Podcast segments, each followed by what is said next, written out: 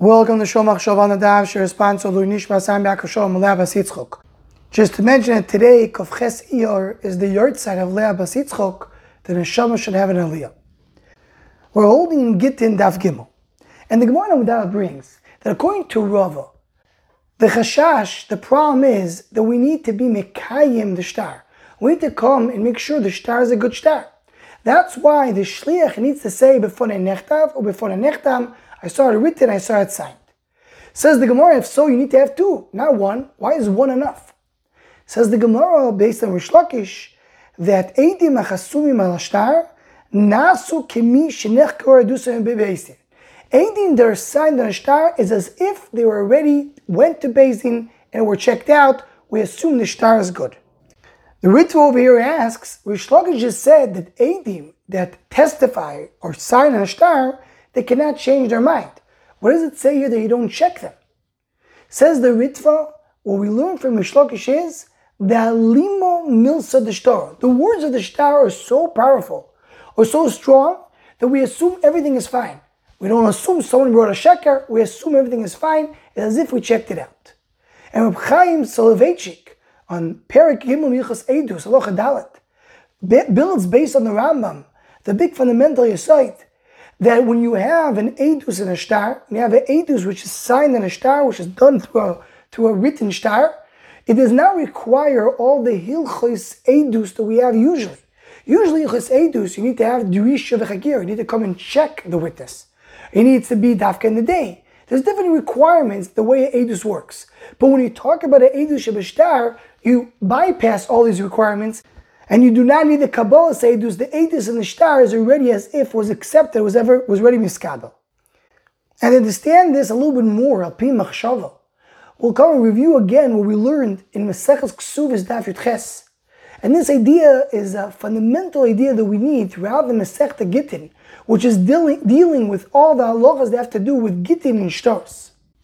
The Maharal in Ohr Chadash Perik Hey Pasuk Beis on the Megillah Esther he says you should know that shtar, you know what's the idea of the shtar? The shtar is kemo shoiftim v'shoitrim. Shtar means shoiter, the officer. Always in all places, Am Yisrael, you have to have a shoifet, the judge, and then you have to have the shoiter, the one who implements, comes brings to fruition what the judge pasket. And he brings the pasuk in Iyov that says, "Im toshit mishtaroi ba'oretz." Referring to the power that comes to the land. The shtar is the power, that is the implementation of what the Dayanim said to do. The exact same idea is brought down the Radak and Sefer Shoroshim, that he writes the shtar, shaiter umoishel, brings again shaiftim and And the exact same concept is brought down in Tosfos Yom Tov, Bava Metzia, Parakal Mishtavov. Again, the shtar is Loshon shaiter, mishtar bar, it's the power in the land.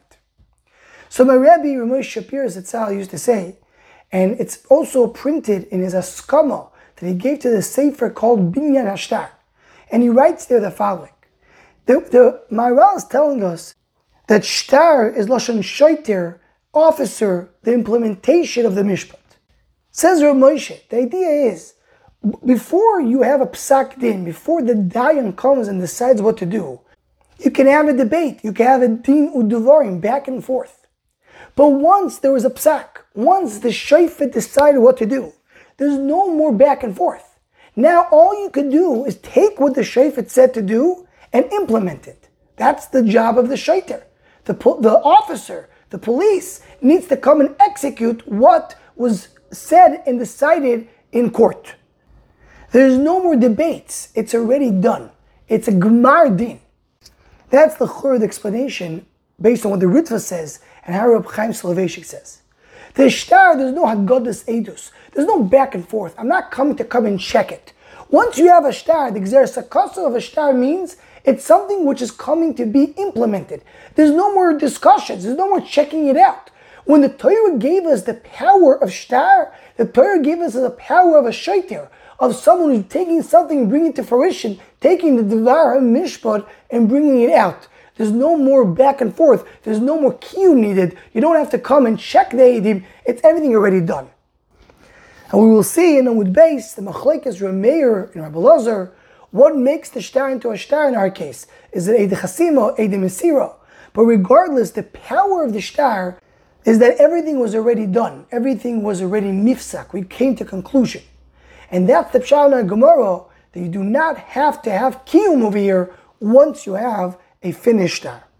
Anyone who wants to join the Shomach Shava email list to WhatsApp group, please email shomachshava at gmail.com.